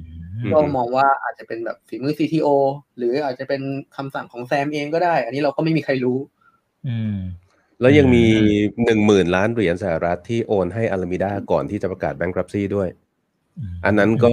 แล้วโอนไปไม่ครบด้วยนะฮะ โอนไปเนี่ยไปตกหล่นอยู่ที่นู่นที่นี่อีกหมื่นสองหมื่นล้านเหรียญสหรัฐเนี่ยเอ่อไอยอีกอีกอีกพันใช่ไหม billion อะอีกพันสองพันล้านเหรียญสหรัฐเนี่ยนะอันนั้นก็ยังไม่รู้ว่าเกิดอะไรขึ้นโอนไปได้ยังไง คือก่อนหน้าที่เขาจะประกาศเอ่อที่เขาจะ file for bankruptcy ไอตัวตัว chapter Chapter 11เนี่ยนะฮะอ่าอ่า ซึ่งซึ่งบางคนตอนแรกก็มองว่าอย่างอย่างอย่างคุณเมอีมองว่าเอ่อ Chapter 11ก็ยังดี เพราะว่ามันเป็นการ restructure เอ่อในส่วนของหนี้นะฮะแต่ว่าผมมองว่าคือหลังจากนั้นเหตุการณ์ที่เกิดขึ้นหลังจากที่เขา file for Chapter 11 เนี่ย ก็ต้องบอกว่าความหวังค่อนข้างยากแล้วแหละที่มันจะ develop ต่อไปเป็นอะไรที่ดีได้ นะฮะคือก่อนหน้าที่จะ file for chapter 11 เองก็มีก็มีเหตุการณ์การโอนเงินที่ที่แปลกประหลาดอย่างที่เล่าเมื่อกี้นี้นะฮะมีการโอนเงินของลูกค้าไม่ใช่เงินของตัวเองนะ เงินเงินที่ควรจะเป็นเงินของลูกค้าจากบัญชีของลูกค้าล้วงออกไปแล้วโอนออกไป ให้บัญชีของ Alameda Research อีกนะฮะอืม โอ้มันซับซ้อนซ้อนเงื่อนเหมือนกันนะครับนะสำหรับสิ่งที่เขาทำนะนะครับ ซึ่งตรงเนี้ยมันก็มันก็เป็นประเด็นนะคุณหานอย่างนี้แสดงว่าคือคือถ้าสมมติเรามองก่อนหน้านี้เราจะรู้สึกว่า FTX มันคือแบบโอ้โหนี่มันเบอร์สองอะมันเบอร์เบอร์สองระดับโลกนะแล้วเราก็อืมคือถ้าเราพูดในวงการจริงผมว่าหลาย ๆ คนคนไทยเองก็ใช้บริการอยู่ด้วยนะครับเพราะก็ก็เชื่อมั่นประมาณหนึ่งแล้วคุณแซมพูดหลาย ๆ อย่างมันมันเป็นคำพูดที่เท่อะแล้วเราก็เชื่อมั่นในช่วงที่ผ่านมานะเฮ้ยแต่พอมันเกิดเหตุการณ์แบบนี้มันมันทำให้การที่เป็น mainstream ของทั้งวงการเนี่ยมัน มันอาจจะไม่ถึงจุดนั้นหรือเปล่าหรือยังไง คุณหานมองไง จริงมันจริง ๆ ผมมองว่ามันเละในถ้าเกิดสมมุติเรามองในแง่ดีคือหลังจากเนี้ยเอ่อทุก exchange ทั่วโลก global exchange มันหลังจากเกิดเหตุการณ์นี้มันก็จะต้องเหมือนกับว่ามีมาตรการทำยังไงก็ได้ให้ลูกค้าเชื่อถือ ซึ่งสุดท้ายมันก็จะนำไปสู่เอ่อกระบวนการที่ตรวจมันต้องมี third party มาตรวจสอบเอ่อพวก exchange เหล่านี้ ของ global exchange เขาจะทำยังไง ซึ่งบอกสุดท้ายอะมันต้องเป็นเป็นจะเป็นผลดีกับผู้บริโภคมากขึ้น แต่ว่าเหตุการณ์ที่เกิดขึ้นเนี่ยบอกเลยว่า มันก็เละเทะอยู่พอสมควร ถามว่าวงการจะเป็นยังไงต่อไป ผมบอกว่ามันต้องเละไปอีกสักพักแน่เลย เพราะว่าอย่างที่ทุกคนรู้คือน้ำลดตอผุด คือตอนนี้ยังมีอีกตออีกหลายอันที่เราก็ไม่รู้ว่ามันจะระเบิดไหม อย่างถ้าเกิดสมมุติเราไปดูว่าเอ่อ FTX เนี่ยลงทุนในใครบ้าง อืม คือดูแค่แผนผังผมยังมึนเลยฮะ อืมยังไล่ดูไม่เยถูอะกมากเลยคือมันเยอะเยอะเกิน FTX ไปลงทุนในใครบ้างนะฮะก็ประมาณนี้นะฮะแต่ว่าถามว่าทุกตัวไหมเราก็ต้องบอกก่อนว่าเราก็ไม่ชัวร์เพราะว่าแบบบางตัวมันก็จะเป็นโปรเจกต์ที่เหมือนกับว่า มีการลงทุนจากหลาย ๆ ส่วน FTX จากลงอาจจะลงทุนแค่ส่วนเดียว อันนี้ประมาณนั้นนะฮะแต่ว่าบอกตามตรงก็คือเหมือนกับมีความเสี่ยง อย่างสุอย่างสุกย่าที่เหมือนกับว่าลงทุนใน FTX ตอนนั้นเขาก็บอกว่าหายไปเจ็ดพันล้าน แต่เขาก็บอกว่า เป็นแค่สามเปอร์เซ็นอันนี้อืมก็เซโกเซโกย่าเขาเขาใหญ่อ่าฮะอือฮึอือฮึเนี่ยอ่า FTX ลงทุนในโปรเจกต์อะไรบ้าง ก็เต็มไปหมดนะฮะจริงๆรู้สึกมี GF ด้วยนะฮะแต่ GF บอกว่าเรา buy back แล้ว เพราะว่ามันเป็นส่วนน้อยอืมอืมครับอ่าโอเคนะครับ แต่ว่าจริง ๆ ถ้าถ้าย้อนกลับไปสิ่งที่เคยคุยกับอาจารย์ตั้มในทุกๆ รอบเนี่ยอาจารย์ตั้มจะพูดตลอดนะครับบอกว่าให้ระวัง ไอ้พวกเหรียญพวกนี้บอกว่าเป็นชิดคอยด้วยซ้ำนะครับว่าแล้วก็การฝากในหรือการเทรดอยู่บน exchange อย่างๆถ้าช่วงที่มันมีความไม่แน่นอนเนี่ยอาจจะต้องถอยออกมาก่อน จริงๆอาจารย์ตั้มเตือนมาตั้งนานแล้วด้วยนะ ตั้งแต่ก่อนที่จะเกิดไอ้เทล่าลูน่าต่างๆ แล้วพอเกิดก็ย้ำกันอีกทีนึงนะครับ สุดท้ายมันก็เกิดในสถานการณ์แบบนี้จนได้นะครับ ถ้านาทีนี้เนี่ยสมมติสมมตินะครับว่าคนเริ่มไม่เชื่อมั่นจริงๆหมายถึงในแง่ของที่ที่เทรดบน exchange ต่างๆ แล้วเราเริ่มที่จะเก็บถอนออกมา ไอ้ตรงนี้มันก็อาจจะกลายเป็นเกิดวิกฤต อีกรูปแบบหนึ่งหรือเปล่า เพราะทุกคนเอาออกมาหมดเลยไอ้ตรงนี้มันจะกระทบชิ่งไปที่ exchange ตัวของเขาเองไหมฮะอาจารย์ตามมองไง ถ้ามันไม่มีปัญหามันไม่ควรจะเกิดวิกฤตอะไรนะฮะคือคือเราต้องเข้าใจว่า exchange ไม่ไม่สามารถเข้าถึงเงินของลูกค้าได้ ในเชิงของอืมหลักการการปฏิบัติ วิชาชีพธุรกิจนะถ้า exchange เข้าล้วงเข้าไปเอาเงินของลูกค้ามาใช้นะมีการทำ rehypothecation เนี่ยมันผิดกฎหมายมันไม่มันไม่ใช่แค่ผิดกฎหมาย มันผิด มันผิดอะนะฮะอืมเพียงแต่ว่าแล้วมีที่ไหนบ้างล่าบ้างล่ะที่แอบทำอยู่ หรือว่าแอบทำด้วยวิธีที่อาจจะเนียนๆนะอย่างเช่น อย่างเช่นที่ FTX ทำซึ่งก็ทำให้เขาดูเหมือนกับว่าเขามีสินทรัพย์ที่แบ็กหลังได้เพียงพอ แต่จริงๆ แล้วสินทรัพย์นั้นเป็นสินทรัพย์ลมที่เขาสร้างขึ้นมาเองเนี่ยมีที่ไหนบ้างที่ยังทำแบบนี้อยู่เนี่ยนะฮะก็ต้องบอกว่าอันนี้เสี่ยง นะในกรณีที่คนแห่กันถอน Bitcoin ถอน Ethereum ถอน USD USDT USB US ถอนทุกสิ่งทุกอย่างออกมาหมดเนี่ยนะฮะก็จะเกิดหลักๆก็คือแบงก์รันนั่นเองใช่ไหมก็คือวิกฤตการแห่ถอนเงิน จริง ๆ ชาวบิตคอยเนอร์เขาจะมีประเพณีของเขาอยู่แล้ว ทุกวันที่ 3 มกราคมนะเขาจะมีเขาเรียกว่าวันเอ่อ one proof of key days ใช่ไหมก็คือวันที่ทุกคนจะแห่ถอนเงินตัวเองออกจาก exchange เพื่อเพื่อทำการก็เรียกว่า stress test exchange ทั้งหลายว่า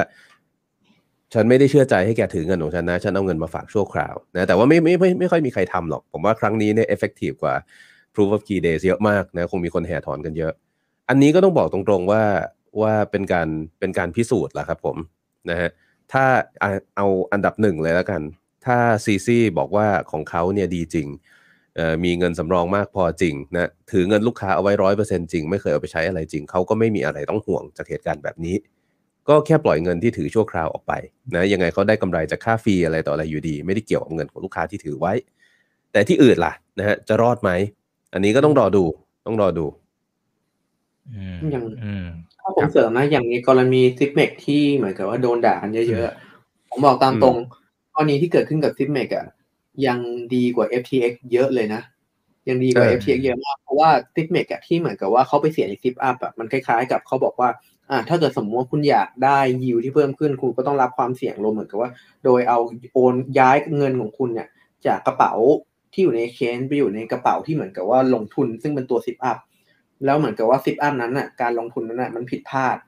ทำให้เหมือนกับว่าเกิด loss อะไรเกิดขึ้น แต่ว่าตัว hot wallet ตัว cold wallet ที่อยู่ใน exchange ทั้งหมดคือเหมือนกับว่าลูกค้าก็สามารถถอนได้ทั้งหมด เมื่อเทียบกันแล้วเนี่ยดีกว่า FTX เยอะมากคือๆคือต้องบอกว่ากรณี s i p m e x มันไม่ใช่กรณีช่อโกง คือคือถ้ามองมุมมองผมแล้วกันนะฮะ อันนี้มันอ่าคดีมันก็ยังยังดำเนินการอยู่ ผมมองว่าไม่ใช่กรณีของการช่อโกง แต่เป็นกรณีของการแบบตัดสินใจผิดพลาดลงทุนผิดพลาดมากกว่า เพราะฉะนั้นแตกต่างกันเยอะใช่อย่างที่ว่า อืม อืมเนี่ยครับผมเสอ่าริมเพิ่มเสริมเพิ่มโอเคเติมเมื่อได้กี้ครับที่ตามหุ้นในเหมือนกับว่าหลักการของกฎหมายใช่ไหมถ้าเกิด กฎของประเทศอื่น บอกตามตรงประเทศอื่นผมไม่รู้ว่ามันเขียนยังไง แต่ถ้าเกิดสมมติว่าในประเทศไทยเนี่ยเอ่อโดยหลักการแล้วเนี่ยสมมติว่าถ้าเกิดเราเอาเงินสินทรัพย์ดิจิทัลเนี่ยหรือพวกบิตคอยคริปโตเนี่ยไปฝากใน exchange ทางอืมภาษากฎหมายแล้วเนี่ย มันจะถือว่าสินทรัพย์พวกนั้นน่ะเป็นของลูกค้าอืมมันจะไม่ใช่ของ exchange มันจะต่างกัน สมมติว่าเราเอาเงินฝากเงินเนี่ยไปฝากธนาคาร จริงๆตามภาษากฎหมายคือเราอะอยู่ในลักษณะของเราอยู่ในเจ้าหนี้ธนาคารเป็นเจ้าหนี้ธนาคารเมื่อเราเรียก เมื่อเราเรียกร้องว่าเหมือนก็เราต้องการเงินคืน ธนาคารก็ต้องเอาเงินมาให้เรานะฮะพวกนี้คือทำให้ธนาคารสามารถเอาเงินของเราไปหาผลประโยชน์อะไรได้ แต่ว่าถ้าเกิดสมมุติในลักษณะเอเคนในภาษากฎหมายของไทยเนี่ยระบุไว้เลยว่า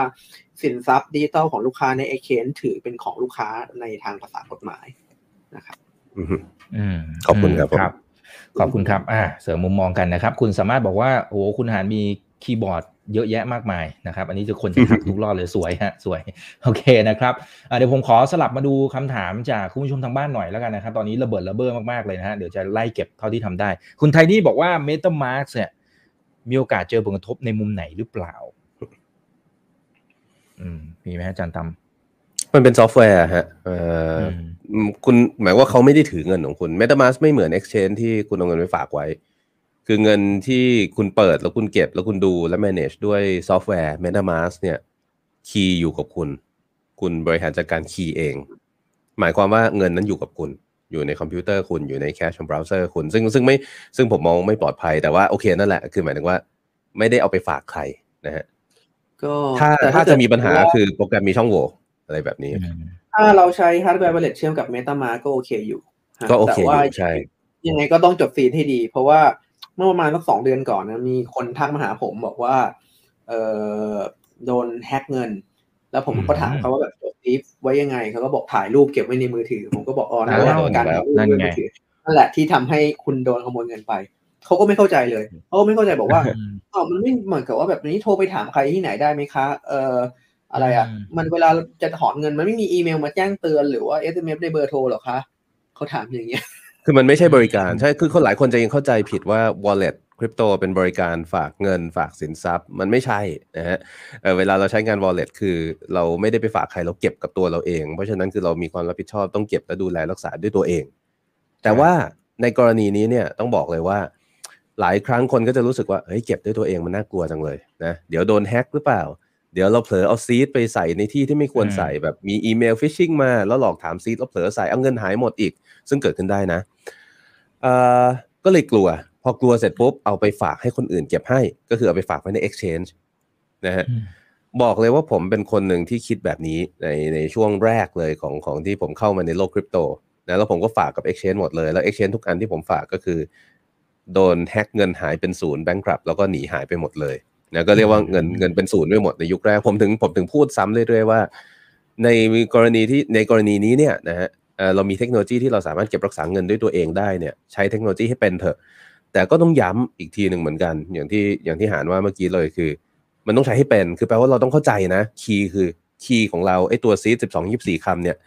นั่นคือหัวใจของมันเลยนะนะฮะนั่นคือกุญแจที่ใช้ปลดล็อกเงินทั้งหมดของคุณ คุณต้องเก็บให้ดีนะ คุณเอารูปเอามือถือมาถ่ายรูปไว้แน่นอนว่าโดนแฮ็กหมดแน่นอนนะฮะเอ่อผมก็เคยโดนด้วยวิธีนี้ด้วยเหมือนกันนะจำได้ว่าตอนนั้นโดนไปมันบิตคอยกว่า ก็ก็สะอึกไปนานเหมือนกันอืมอืมอืมครับอ่าหรือแม้กระทั่งจดจดในที่ที่มีเหมือนกล้องวงจรปิดอันนี้มันก็มีความเสี่ยงใช่ไหมอาจารย์ตามเอาจริงๆ อันนั้นค่อนข้างพารานอยเกินเหตุแล้วแต่เสี่ยงฮะเสี่ยง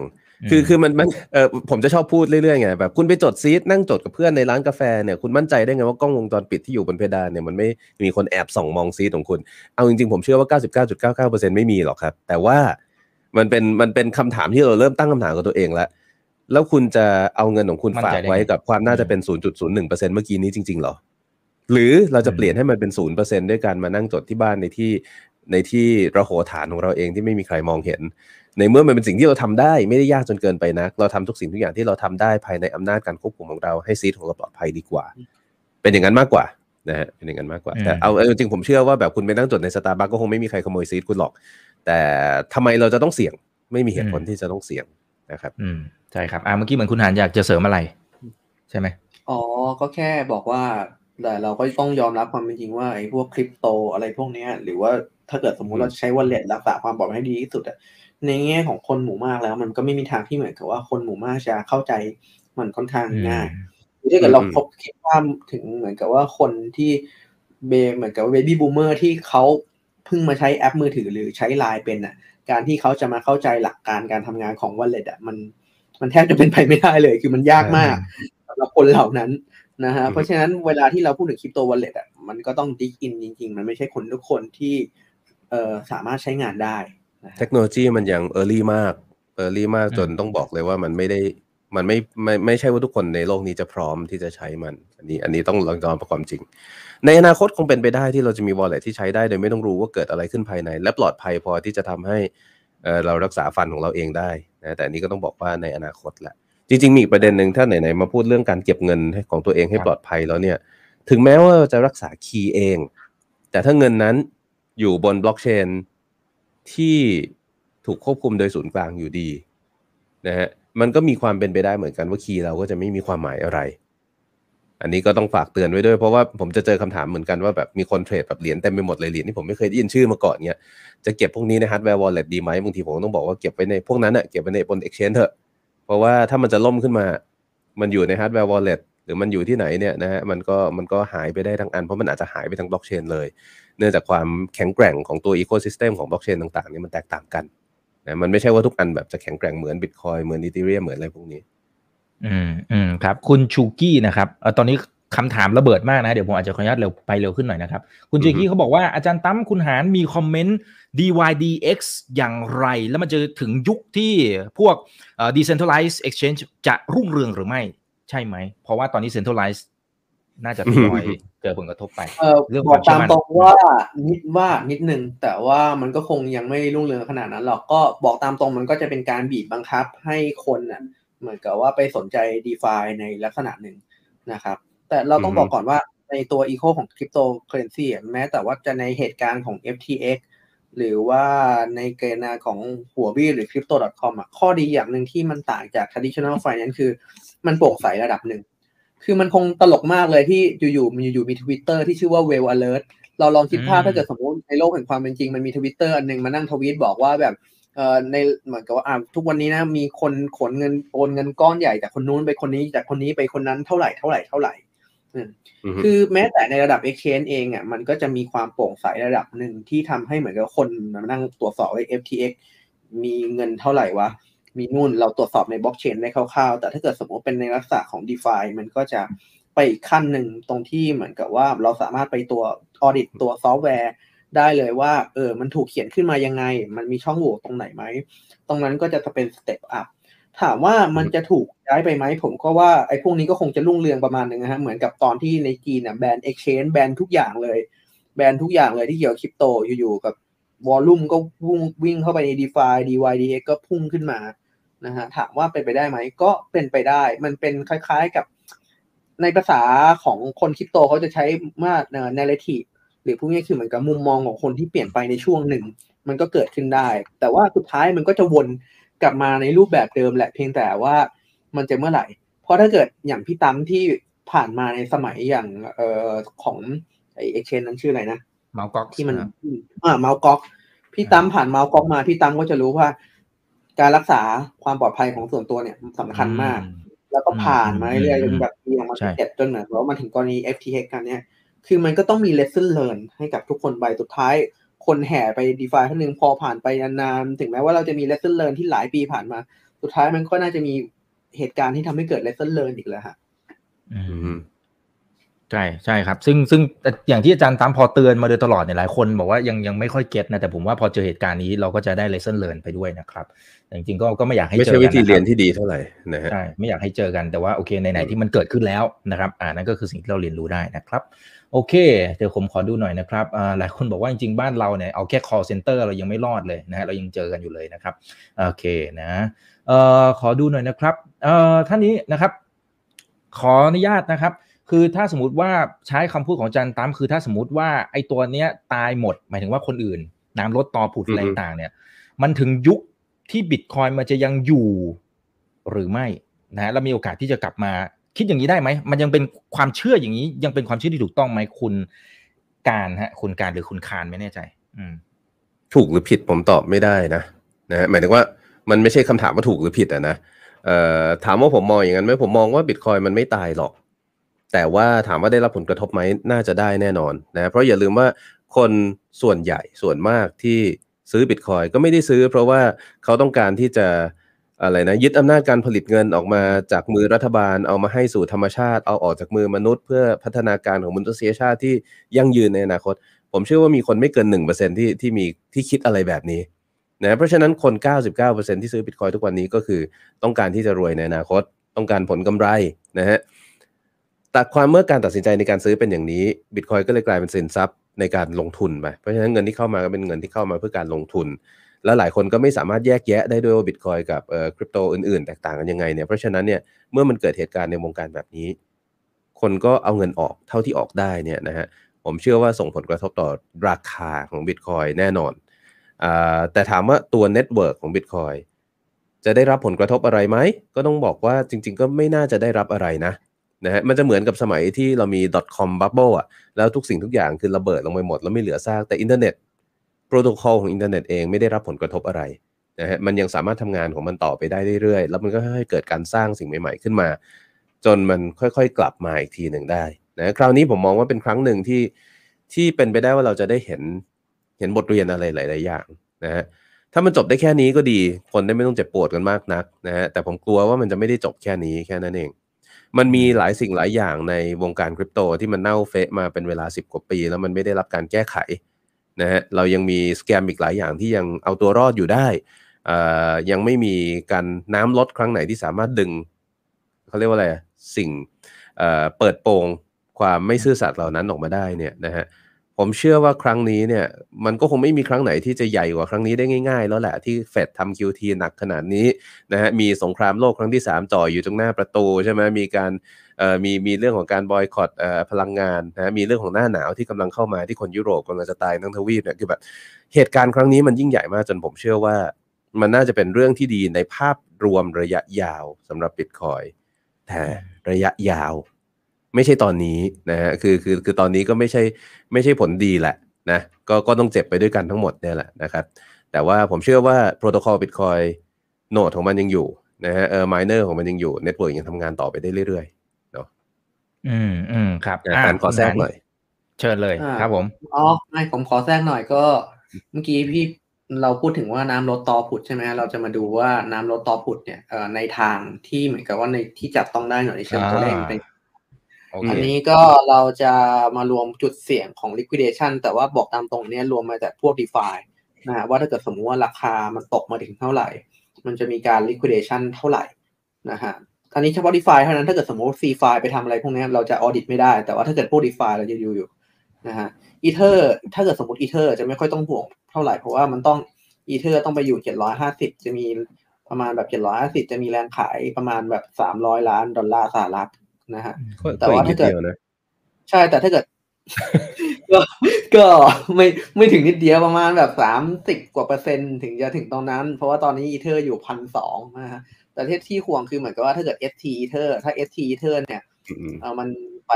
ตรงนี้มันจะใกล้นิดนึงมันจะประมาณยี่สิบเปอร์เซ็นอยู่ที่ประมาณหนึ่งพันพันหกสิบเจ็ดดอลลาร์จะประมาณแบบเก้าสิบเจ็ดล้านนะฮะแต่ถามว่าเยอะไหมจริงๆ มันไม่ได้เยอะเท่าไหร่หรอกนะฮะ นอกนั้นถ้าเกิดเป็นแวบของ Lido ก็เหมือนกันก็อยู่ที่ประมาณเจ็ดร้อยเจ็ดสิบห้าบิตคอยมีไม่ค่อยเยอะเท่าไหร่นะฮะแล้วก็บิตคอยเนี่ยรู้สึกว่าแบบจุด liquidation จะต่ำมาก ก็ต้องแบบไปถึงแบบเก้าพันถึงจะแบบมี liquidation และแรงเทขายก็น้อยโซน่าก็อยู่ที่ประมาณแบบสิบสามแต่ว่าแรงเทขายอยู่ในหลักหลักหน่วยนะฮะแต่ว่าโซน่ามันวอลลุ่มมันน้อยอยู่แล้วอะก็ถ้าเกิดสมมติโดนก็จริง ๆ มันก็ไม่ค่อยต่างอะไรกันหรอกอืม อ่าไบแนนไบแนนอยู่ที่ประมาณสองร้อยสามนี่คือจุด liquidation ที่เราหามาได้นะฮะ แต่ว่าถ้าเกิดให้ห่วงที่สุดก็คือเหมือนกับว่าตัวนี้แหละ เพราะว่าเวลาที่ liquidation เกิดขึ้นเนี่ยมันก็จะ trigger กันเป็นโดมิโนปึ้งปึ้งปึ้งปึ้งปึ้งปึ้งปึ้งบอกตามตรงถ้าเกิดสมมติเทียบคราวนี้กับช่วงตอนที่เหมือนกับเอ่อตอนที่ลูน่าพังมันก็ยังดูดีกว่ามากนะเพราะว่าหลังจากลูน่าพังเหมือนกับว่าทุกคนก็ได้รับบทเรียนก็ลดการ leverage ของตัวเองลง แต่ก็นี่คือจุด liquidation ที่เกิดขึ้นนะฮะอันนี้ก็ฝากไว้หน่อยครับนะฮะอ่าก็แต่พอเจออ่งานของบริษัทนะฮะอ่าครับผมอ่าก็ก็เข้าไปดูได้นะครับไอตัวนี้นะฮะที่เว็บไซขายต์ขอได้งเลยตลอดนะฮะครับทายอินเข้าไปนี่ต้องขายของหน่อยนะฮะแล้วถ้าเกิดขายของเพิ่มเติมจริง ๆ เราเราทำการวิเคราะห์ต่อเอาไม่ได้ตั้งแต่วันที่เจ็ดแล้วก็เหมือนกับว่าบอกแล้วว่าโอ้ให้ถอนเงินออกมา เพราะว่าตอนนั้นเนี่ยอืมเราคำนวณแล้วว่าเราเอาเราเอาตัวเลขของมันมาตีแผ่ว่าเหมือนกับว่าเออมันมีหนี้ประมาณแบบ เอ่อเจ็ดพันสี่ร้อยล้านใช่ไหมแล้วถ้าเกิดเราคำนวณสินทรัพย์มันอะ มันจะเทขายได้แบบวันเดียวทันทีแค่ประมาณแบบพันล้าน ซึ่งแบบไม่เพียงพอในหนึ่งวัน อืม อันนี้ถ้าเกิดเราคำนวณวันเดียวแล้วเราก็เตือนว่าสุดท้ายก็แนะนำถอนออกมาก่อนนะฮะเขียนตั้งแต่วันที่เจ็ด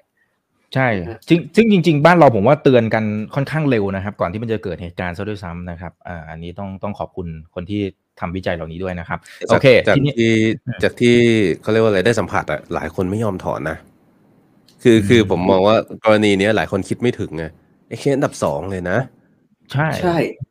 แล้วมันจริงไวมากด้วยนะ คือถ้าเกิดสมมติเราเทียบกับตอนลูลูน่าเทล่ามันจะกินประมาณแบบวีคสองวีคใช่ไหมฮะ แต่ว่าไอเนี่ยประมาณสามสี่แบบวันถ้าเกิดเวลาประมาณแบบเมื่อสี่ห้าวัน คือแบบอืมเร็วมาก ผมยังไม่ทันตั้งตัวเลยว่าแบบเพราะงานยุ่งอยู่ประมาณว่ากลับไปทันทันทีเอาเกิดอะไรขึ้นมามันเละขนาดนี้เลยได้ข่าวตอนแรกก็แบบได้ข่าวแว่วๆมาตอนแรกก็ไม่ได้คิดอะไร เพราะว่าตัวเองไม่ได้เก็บใน FTT เยอะขนาดนั้น แล้วก็ไม่คิดว่ามันจะ เหตุการณ์มันจะบานปลายมาถึงขนาดนี้ด้วยนะฮะอืมอืมครับเอ๊ะแต่ตรงนี้ถ้าสมมติว่ามันเป็นจุดไอตัวย้อนกลับไปที่ที่ก่อนหน้านี้ที่คุณหันไอเอาไอตัวเลขเมื่อสักครู่เนี่ยครับว่าไอ้ตรงนี้อาจจะเป็นทริกเกอร์เนี่ยจานตามแล้วมันมีโอกาสที่ไปทริกเกอร์คุณไมเคิลเซเลอร์ด้วยไหมฮะเอ่มันมเครื่องเขียนพอยไม่เหมือนกันไมเคิลไมเคิลเขาบอกเองแล้วกันนะฮะเอ่อจุดที่เขาจะเรียกว่าจำเป็นจะต้องพยายามหาเงินมาเพื่อค้ำประกันเพิ่ม ไม่ได้แปลว่าเป็นจุด liquidation ด้วยนะนะก็คือเพราะว่าเพราะว่าวิธีวิธีกู้ของเขามันไม่เหมือนบนคริปโตเอ็กชแนนที่แบบพอถึงจุดปุ๊บมัน liquidate ทันทีอะไรเงี้ยก็อยู่ที่ประมาณ3,500เหรียญอืมนะซึ่งซึ่งถ้าไปถึงขนาดนั้นก็ก็ก็ยอมเถอะ มันคงไม่เหลืออะไรแล้วล่ะครับ ลงไปขนาดนั้นได้พอของไมเคิลเซเลอร์นี่คือเหมือนกับว่าเขาถือบิตคอยเป็นกี่เปอร์เซ็นต์ของกองทุนเขานะอืมร้อย น้อย เออ คือสุดท้ายมันร้อยน้อยไง ไม่ใช่ไม่ใช่ร้อยร้อยร้อยใช่ไหมฮะเกือบร้อยเลยเหรอทั้ง balance sheet มีกู้อะไรเข้ามาเพิ่มอีกอีกหลายใช่ร้อยใช่ล้นเขาเขามีแค่บิตคอยฮะเขาเขาบอกว่าเขาเปลี่ยนเข้า Bitcoin standard เพราะฉะนั้นเขาเปลี่ยนทรัพย์สินดอลลาร์ทั้งหมดของเขาเนี่ยเก้าสิบห้าเปอร์เซ็นเป็นบิตคอยทันที ทิ้งไว้ห้าเปอร์เซ็นไว้เผื่อการใช้จ่ายนะแล้วก็ที่เหลือเนี่ยทำงานมาใช้จ่ายเอา แล้วหลังจากนั้นเนี่ยกลายเป็นว่าไปกู้มาอีก แต่ว่าเวลาเขากู้เนี่ยเขากู้โดยการลักษณะออกบอลนะออกหุ้นกู้เอ่อ ทำการระดมทุนนะฮะซึ่งพวกนี้มันจะมีสัญญาชัดเจนว่าเมื่อไหร่ถึงจะสามารถที่จะแบบว่า redeem ได้ หรือว่าจะจะเรียกได้สำสำหรับเงินกู้ก้อนใหญ่ของเขาเนี่ยสัญญาของเขาคือ 5 ปีนะฮะซึ่งเขาล็อกเอาไว้เป็น block time ด้วยนะไม่ได้ไม่ได้ล็อกไว้เป็นระยะเวลาเป็นปีนะจำไม่ได้ที่บล็อกที่เท่าไหร่ ถึงจะเขาเรียกว่าอะไรถึงจะสามารถ realize ผลกำไรขาดทุนตรงนั้นได้นะเพราะฉะนั้นคนที่ให้กู้เขาก็คือดอยกันหมดนั่นแหละปัจจุบันตอนนี้แต่ว่าทำอะไรไม่ได้ เพราะว่าสัญญามันล็อกเอาไว้ 5 ปี ซึ่งเซเลอร์เขาก็บอกว่าถ้าบิตคอยมี cycle 4ปี5ปีเอาชัวร์ๆหน่อยแล้วกันนะฮะอันนั้นก็ก็ก็อันหนึ่งความหวังของเขานะฮะกับอีกส่วนหนึ่งก็จะมีเงินกู้บางส่วน ซึ่งเป็นยอดที่เล็กกว่าเนี่ยที่ใช้ลักษณะของแบบการเอาสินทรัพย์ค้ำประกันนะในตรงนั้นเนี่ยสินทรัพย์ค้ำประกันที่เขาใช้เขาบอกว่าเขาเขาใช้สัญญาในลักษณะที่จะไม่มีการ re-evaluate มูลค่าสินทรัพย์นะทำให้ตัวสินทรัพย์ที่ค้ำประกันซึ่งคือบิตคอยน์ที่มันไปค้ำประกันเงินกู้มากู้ซื้อบิตคอยน์เพิ่มเนี่ย มีมูลค่าคงที่จนกว่าจะถึงวันหมดอายุสัญญานะฮะแต่ก็จะมี limit เอาไว้ ซึ่งตรง limit ของเขาเนี่ยทำให้เมื่อราคาบิตคอยน์ลงมาถึงประมาณ 3,500 เหรียญเขาจำเป็นที่จะต้องไปหาเงินกู้เพิ่มเติมนะฮะมาเพื่อเป็นหลักทรัพย์ประกันเพิ่มอีก อืมอืมอืมครับ อะก็ก็หวังว่าจะไม่ถึงจุดจุดนั้นนะครับ แต่อย่างที่บอกถึคืงอนี้คือถ้าถ้ามันลงไปต่ำกว่า 3,500 ลงไป 2,000 ลงไป 1,000 อะไรเงี้ยนะฮะก็ เออผมว่าเราเราเราคงไม่ได้ห่วงเซลเลอร์เท่าไหร่ตอนนั้น เราน่าจะห่วงตัวเราเองมากกว่าถูกตัวเองมากกว่าแล้วคือเราเราคงไม่ต้องห่วงด้วยว่าถ้าเซลเลอร์เทตอนนั้นจะเกิดอะไรขึ้นนะเพราะว่ามันแบบเออมันคือตอนนั้นลงแล้วมาเยอะละครับอะก็ก็หวังว่าจะไม่ถึงนะครับ โอเคนะฮะเดี๋ยวผมขอดูหน่อยนะครับอ่าหลายคน อันนี้อาจจะสุ่มเสี่ยงเหมือนกันนะคือเขาบอกว่าแล้วแล้วบ้านเราอะ อืม หลาย ๆ กระดานคือแหมจะเป็นคำถามหรือเปล่า หรือหรือยังไงดีฮะถามมันจะสุ่มเสี่ยงเหมือนกันนะครับอ่าผมตอบได้ผมตอบได้อันละนี้เอียดไม่น่าจะเสี่ยงเลยนะบ้านเราบ้านเรา regulation เพราะเข้มว่าบ้านงวเราดมีนะความเสี่ยงอะไรใช่ไหมฮะถ้าเกิดสมมติอ่าใช่ครับคือถ้าเกิดสมมติตอบหยาบๆถ้าเกิดสมมติตอบแบบหยาบที่สุดก็คือเหมือนกับว่าหลังจากเหตุการณ์ซิมเมตกรตก็ตรวจ exchange แบบเข้มข้นที่สุดอืมนะฮะเราจะมีกฎทุกกฎของกรตออกมาที่เหมือนกับว่าทำให้อุตสาหกรรมดิจิทัลใช้ชีวิตลำบากมากนะครับ ก็ไม่ต้องห่วงว่าเหมือนกับถ้าเกิดให้พูดตรง ความงงก็คือแบบความเสี่ยงก็น้อยมากเพราะกรตเข้มมากนะครับ แต่ถ้าเกิดสมมติเราพูดถึงหลักเออเปล่าถ้าเกิดไม่สมมุติจะบอกเราเราเราชอบแซวกันว่าถ้า exchange อยู่รอดในไทยได้ แปลว่าไปทำงานที่ไหนก็ได้ใช่ไหมถ้าเกิดสมมติเราถึงพูดถึงหลักการปฏิบัติอะจริงๆ ผมพูดไปในตอนต้นแล้วว่าเอ่อ exchange น่ะมีการใช้ custody แล้วก็จะมีการอืมตรวจสอบจากกลตพูดง่ายๆคือเหมือนกับว่าเขาต้องทำรายงานส่งกลต ถ้าเกิดสมมุติเรามองในแย่ในกรณีที่แย่หน่อยก็คือเหมือนกับว่าการทำรายงานส่งกลตเนี่ยมันจะเป็นลักษณะ passive นิดนึง คือเหมือนกับว่าอืกอฮึ กลตแค่ส่ง report เหมือนกับว่าแบบไม่ได้วิ่งเข้ามาตรวจสอบโดยตรง จริง ๆ ถ้าเกิดสมมติว่าเราเอาแบบสวยงามแบบลาเวนเดอร์ที่สุดอะคือเหมือนกับว่าปลายทางแล้วอะมันต้องมีการมันต้องมีระบบตรวจสอบแบบ transaction เลยว่าเหมือนกับว่าอะ transaction เนี้ย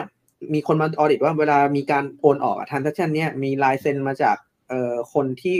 เป็นลูกค้าจริง ๆ ใช่ไหม แล้วก็แบบไปที่ wallet ของเขาจริง ๆ ใช่ไหม อารมณ์ต้องเป็นแบบนั้น แต่ว่าบอกตามตรงอุตสาหกรรมสินทรัพย์ดิจิตอลของเราก็อยู่ในช่วงพัฒนา มันก็เลยเป็นแบบนี้ แต่ว่า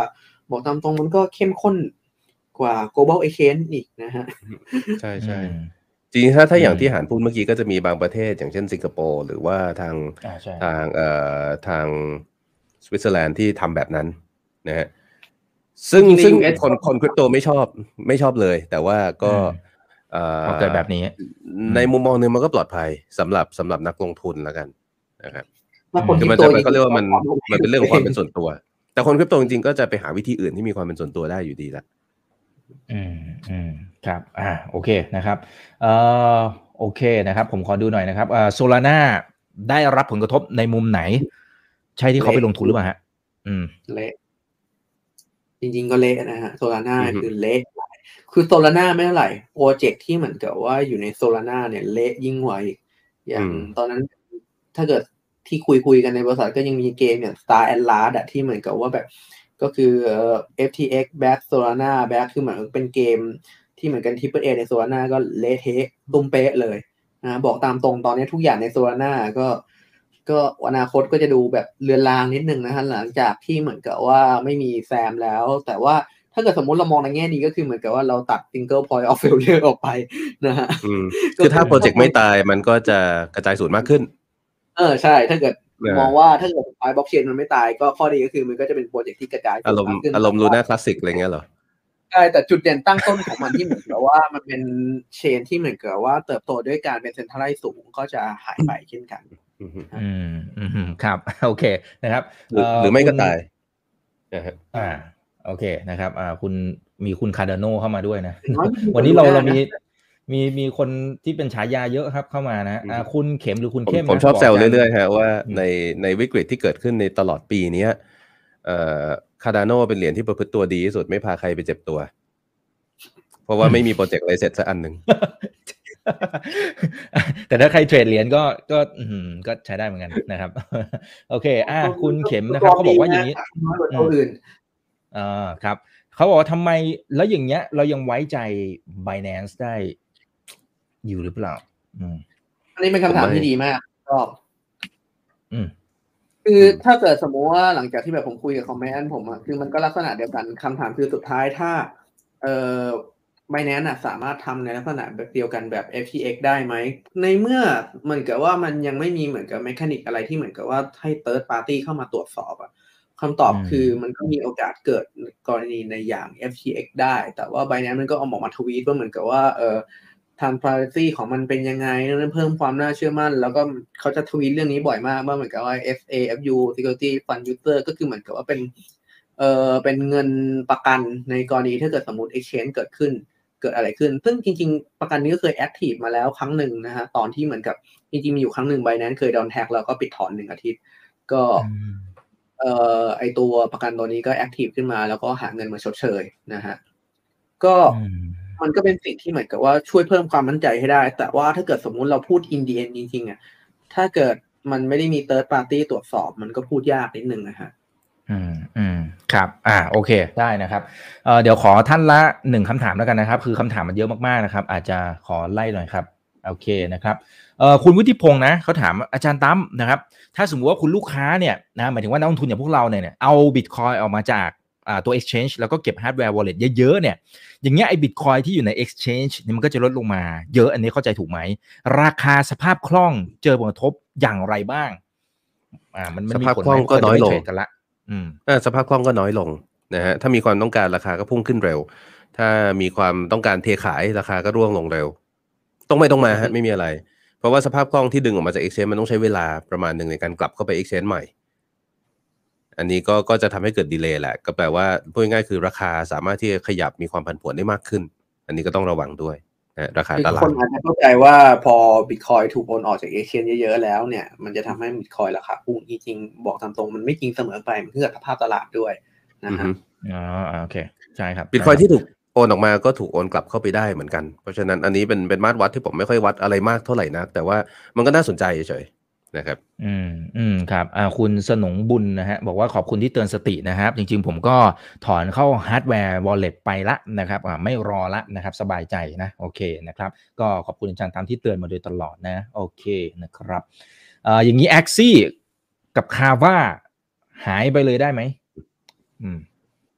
มันเกี่ยวคาว่าไม่รู้คืออะไร แต่แอคซี่แอคซี่มีโอกาสได้รับผลกระทบไหมอืมจริงๆแอคซี่มันเกี่ยวอะไรกับโซลาร่านี่ไม่เกี่ยวอะไรกัน แล้วมันก็เละมาตั้งนานด้วยมันเละด้วยตัวเองพวกนั้นนะฮะก็คือ economic ของตัวมันเองมันมีปัญหา อ่าครับ โอเคนะครับเอ่อเดี๋ยวขอดูหน่อยนะครับ ขอสุดท้ายแล้วกันเนาะนะครับ อืม นี่ อ่า คุณเทพกรบอกนะครับ บอกว่าอย่างเงี้ย ตอนนี้ไม่ใช่จุดต่ำสุดเอ่อน่าจะหมายถึงราคาของบิตคอยว่าไม่มั่นใจนะครับเพราะเขาเขียนมาแค่นี้นะฮะ อืม ใช่ไหมอะไรเงี้ยนะฮะใครจะไปรู้ยากนะใครจะไปรู้นะครับถ้าเกิดในมุมมองส่วนตัวผมมองว่ามีความเป็นไปได้ในระดับหนึ่ง คือในตลาดคริปโตที่เล็กตอนนี้ตอนนี้สิ่งที่ดีที่สุดคือเหมือนกับว่าตัวเลข CPI กับตัวเลขเงินเฟ้อที่อเมริกาที่มันเปิดมาค่อนข้างดีบอกตามตรง ถ้าเกิดไม่มีเรื่อง FTX เนี่ยไอไอตัวเลขพวกนี้น่าจะดันตลาดคริปโต ได้ระดับหนึ่งนะฮะแต่ว่าพอมันมาชม FTX ก็เลยลง ถามว่ามันไม่ใช่จุดต่ำสุดไหม ผมมองว่าจริงๆอะมีความเป็นไปได้ค่อนข้างสูง เพราะว่าเรายังไม่รู้ว่าแบบที่ไหนจะระเบิดต่อหลังจากนี้บ้าง ถ้าเกิดเรามองในแง่ดีก็คือเหมือนกับว่ามันก็มีหลายคนที่เหมือนกับว่าทำตัว safe safe ขึ้นพอได้รับบทเรียนจากลูน่าแต่ว่ายังไงผมก็มองว่ามีส่วนระเบิดแหละ ผลกระทบตรงนั้นจะมากจะน้อย เราก็ไม่รู้อย่างชัดเจนเหมือนกัน แต่ว่า ผมมองว่าตอนนี้เป็นสถานการณ์ที่เราควรจะ safe มากกว่าที่ควรจะโลภอืมอืมถ้าเกิดสมมติคุณคิดจะ อันนี้ผมคุยกับคนในทีมเล่นว่า สมมุติถ้าเกิดคุณมีเงินลงทุนสามก้อน สมมุติคุณเอาเงินลงทุนที่คุณจะลงทุนคริปโตมา แบ่งเป็นสามก้อน ก้อนหนึ่งคือ ก้อนหนึ่งคุณอาจจะถั่วซื้อตอนนี้เลย ก้อนหนึ่งคุณอาจจะเก็บไว้ถั่วซื้อตอนที่เหมือนกับว่ามันตกมากกว่านี้ ส่วนก้อนสุดท้ายคือไม่ต้องใช้ เอาไว้เอาเก็บไว้ซื้ออะไรก็ได้ที่คุณอยากชอบไม่ต้องลงทุน เก็บไว้เป็นสภาพห้องของตัวเอง อืมอืมครับ อะโอเคนะครับ ก็คุยกันพอสมควรแล้วนะครับคำถามคอมเมนต์ต่างๆเนี่ยผมคงไม่มีเวลาไปไล่ดูแล้วล่ะครับ เยอะจริง ๆนะครับ ก็เดี๋ยวให้ทั้งสองท่านฝากทิ้งท้ายถึงผู้ชมหน่อยนะครับเดี๋ยวให้คุณหารฝากก่อนนะครับ แล้วเดี๋ยวอาจารย์ตั้มเตือนกันอีกสักรอบหนึ่งแล้วกันนะครับคุณหารมีงานเดี๋ยวจะมีงานด้วยนะครับ ปลายเดือนนี้นะครับก็บล็อกเชนคาราจินิส ถ้าเกิดสมมติว่าฝากในกรณีของ FTX งานนี้ก็บอกตามตรงมันก็เป็นคริสิตอันหนึ่งที่เหมือนกับว่าทุกคนก็ต้องผ่านพ้นไปถ้าเกิดเป็นคนในโลกคริปโตนะฮะก็แล้วสุดท้ายปลายทางมันก็จะทำให้อุตสาหกรรมโตขึ้นได้ แต่ว่าบอกตามตรงนานเท่าไหร่ อันนี้เราก็ยังไม่รู้เพราะว่าบอกตามตรงปีนี้ก็หนักมากขนาดพี่ตั้มยังบอกเลยว่าหนักนะฮะเมื่อเทียบกับปีอื่นๆแล้วถ้าเกิดสมมติคุณอยากรู้ว่าแบบจะเป็นยังไงต่อไปก็สามารถเอ่อมาดูงานของเราได้โอเคนะก็งานไทยแลนด์นะครับเนียนมากอ่โอ เคเนียนมาตบคิดได้ว่าต้องตบวันนี้ก็งานบล็อกเชนไทยแลนด์นะก็จัดขึ้นเป็นปีที่ห้าแล้วนะก็อันนี้เราจัดขึ้นตั้งแต่ปี2018นะครับ โดยพวกอ g e n d a ในงานพวกนี้ก็จะเป็นผมก็จะเป็นคนคิดเอง อันนี้เป็นเนื่องจากเป็นทีมที่เหมือนก็ดูเรื่องนี้ปีนี้เราจะจัดที่พารากอนฮอลวันที่6 27นะมีสองสเตจนะฮะแล้วก็มีคอนเทนต์นะก็ที่ได้รับความสนใจหน่อยก็ของพี่ตั้มนะฮะ Why Bitcoin ต่างจากเหรียญขยะยังไงนะฮะ แล้วหลังจากเกิดเหตุการณ์ FTX เราก็ได้เปลี่ยนหัวข้อใหม่นะครับจริง ๆ อันนี้หัวข้อสี่ตอนแรกเป็นแนวโน้มในตลาดลงทุนในการแนวโน้มในการลงทุนในตลาดคริปโตใช่ไหมครับตอนนี้เราเปลี่ยนหัวข้อแล้วกลายเป็นการเอาชีวิตรอดในตลาดในตลาดคริปโตปีหน้านะฮะอือฮึครับก็อ่าจะเป็นงานที่บอกตามตรงผมตั้งใจทำนะฮะแล้วก็เราจะดึงคอนเทนต์จากปีนี้ก็จะมีสปีกเกอร์ต่างชาติ เยอะก็จะมีคนคนจากคาร์ดาโนก็มีนะฮะคนจากโพลีกอนก็มา นะฮะเอ่อถ้าเกิดสมมุติว่าแบบอืมพวกกองทุน Marble X ก็มานะฮะก็จะมาให้ดูกันว่าเกิดอะไรขึ้น ก็จะมีสอง stage งานจัดสองวัน คือปกติงานจัดวันเดียวฮะบทที่ผ่านมาปีที่ผ่านๆงานจัดวันเดียวหมดเลย อย่างมากมีสุดคนก็จากมีสอมีงคนจาก FTX มาไหมฮะอ่าถ้าเกิดสมมติว่าให้พูดตรงๆนะฮะ CEO ถ้าให้พูดท่านใหม่ตรงๆตอนแรกอะมี ตอนแรกโอ้อะโหมีตอนแรกอะมี แล้วพอพอ FTX ระเบิดปุ๊บเราก็คุยกันว่าเขาคงไม่มาแล้วแหละ พอเขาไม่ตอบอะไรเลย แล้วเราก็บอกโอ้เขาคงไม่มาแหละร้อยเปอร์เซ็นต์นะฮะมันก็อาจจะจะไม่มาใช่ก็ได้นะเป็นตัว F ยาวก็บายบายลาก่อนนะฮะเราก็แบบโอ้ชีวิต เพราะว่างานปีนี้แบบวุ่นวายมาก เพราะว่าวันนี้เราคราวนี้เราจัดสองวันสอง stage มันอืมหนักกว่าเดิมเยอะนะสำหรับคนทำงานนะครับครับก็อย่าลืมนะครับ ซื้อตั๋วได้นะฮะอ่าไปที่หน้าเว็บไซต์นะครับที่ทำก็ไปนะครับ งานนี้ครับผมอ่าไปเจอกันได้นะเจอกันได้นะคครัรับบอ่า ในเวทีที่ไม่รู้ว่าไปอยู่ในงานนี้ได้ยังไงใช่ไหมเฮ้ยผมเป็นคนตั้งใจเอง ผมเป็นคนตั้งใจเองแล้วว่าหัวข้อนี้ต้องต้องมีประมาณว่าแบบ ผมก็หัวข้อเนี้ย ผมเป็นคนคิดหัวข้อเองไอ้วายบิตคอยนะชิดคอยเนี่ยแล้วอืมน้องๆในทีมบอกขอภาษาไทยก็แบบบิตคอยต่างจากเหรียญขยะยังไงก็โอเคอืมถึงแม้น้องบอกว่าอืมมันจะมีคนทักว่าแบบจริง ๆ shit มันแปลว่าอีกอย่างนี่หว่านะฮะ อืมอืมอืมครับผมเอาเถอะอ่าโอเค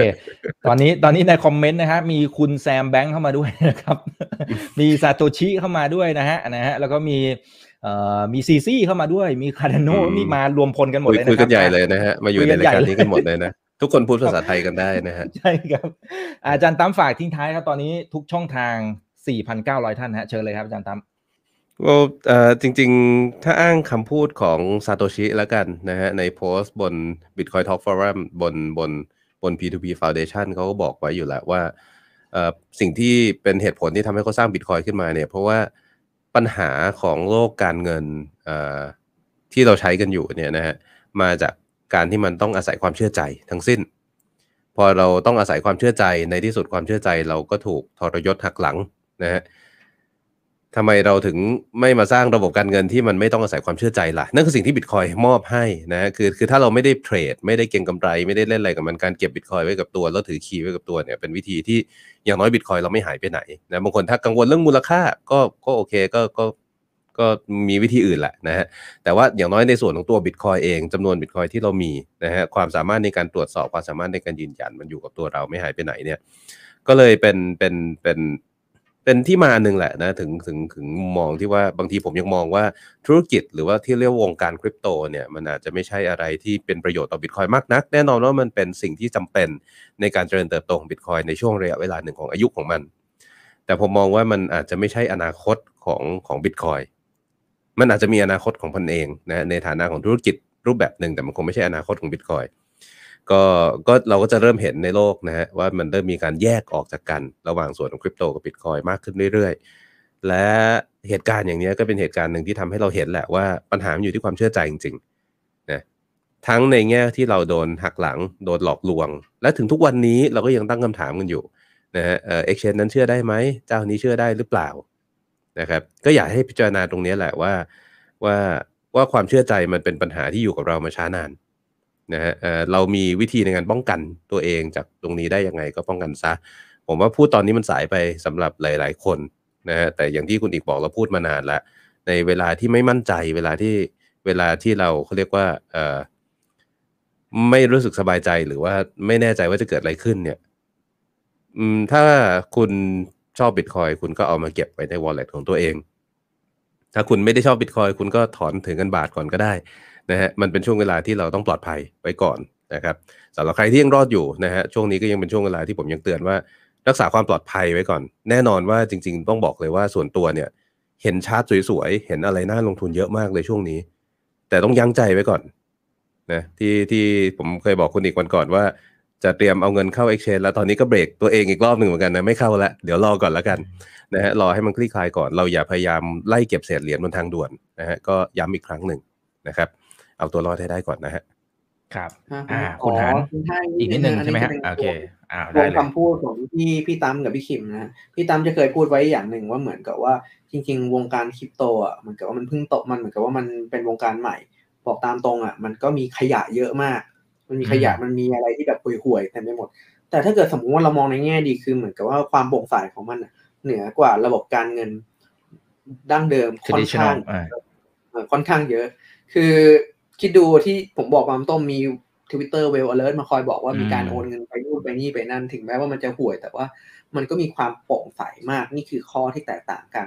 ไม่งั้นเราลองคิดว่าถ้าเกิดเอ่อ FTX ไม่ได้อยู่ในโลกคริปโต อยู่ใน traditional finance คือเหมือนกับว่าสิ่งที่เขาซุกไว้ใต้พรมอะเขาก็จะปกปิดอืมได้ไปได้เรื่อยๆเลยอืมแล้วลองคิดภาพถ้าเกิด FTX ไม่ระเบิดวันนี้ หรือถ้าเกิดสมมุติว่าเขาไม่ได้อยู่ในโลกคริปโตอยู่ใน traditional finance เขาอาจจะแบบ หมักหมมสิ่งต่างๆ ที่เขาซุกไว้ใต้ผมเยอะๆๆจนแบบความเสียหายมันอาจจะเละกว่าวันนี้ได้ สมมุติเราลองคิดภาพว่าแบบอยู่ FTX มันกลายเป็น exchange ระดับหนึ่งแล้วเหมือนกับว่าสักวันหนึ่งมันระเบิดขึ้นมาอืมนั่นคือสิ่งที่อืมเกิดขึ้นและข้อดีของในโลกคริปโตคือ มันมีความโปร่งใสมากกว่า ถึงแม้ว่าจะมีขยะเยอะกว่านะฮะ อืมอ่าอ่าพอยนี้ดีนะครับอ่าขอบพระคุณมากๆนะครับ แล้วก็เป็นกำลังใจให้กับเพื่อนๆหลาย ๆ คนด้วยนะครับ เห็นในคอมเมนต์บางคนก็เอ่อดูจะเจอแล้วก็ใช้คำว่าเข็ดนะครับ ก็มีหลายท่านอยู่เหมือนกันนะครับ แต่บางคนก็บอกว่าเออโอเคเดี๋ยวขอทำงานทำงานทำงาน แล้วก็สู้ใหม่นะครับก็สู้ๆนะครับยังไงหาความรู้เติมความรู้ในช่วงเวลาแบบนี้แหละครับ วันนี้ขอบพระคุณทั้งสองท่านมากๆเลยนะครับ ขอบพระคุณมากเลยนะครับ แล้วเดี๋ยวครั้งหน้าเป็นเรื่องไหนเดี๋ยวรอติดตามกันด้วยนะครับ นี่คือไรนาบายอีบันพศทุกเรื่องที่นักทุนต้องรู้ขอบคุณทุกท่าน 4,900 ท่านที่อยู่กับพวกเราในค่ำคืนนี้ครับ วันนี้สวัสดีครับ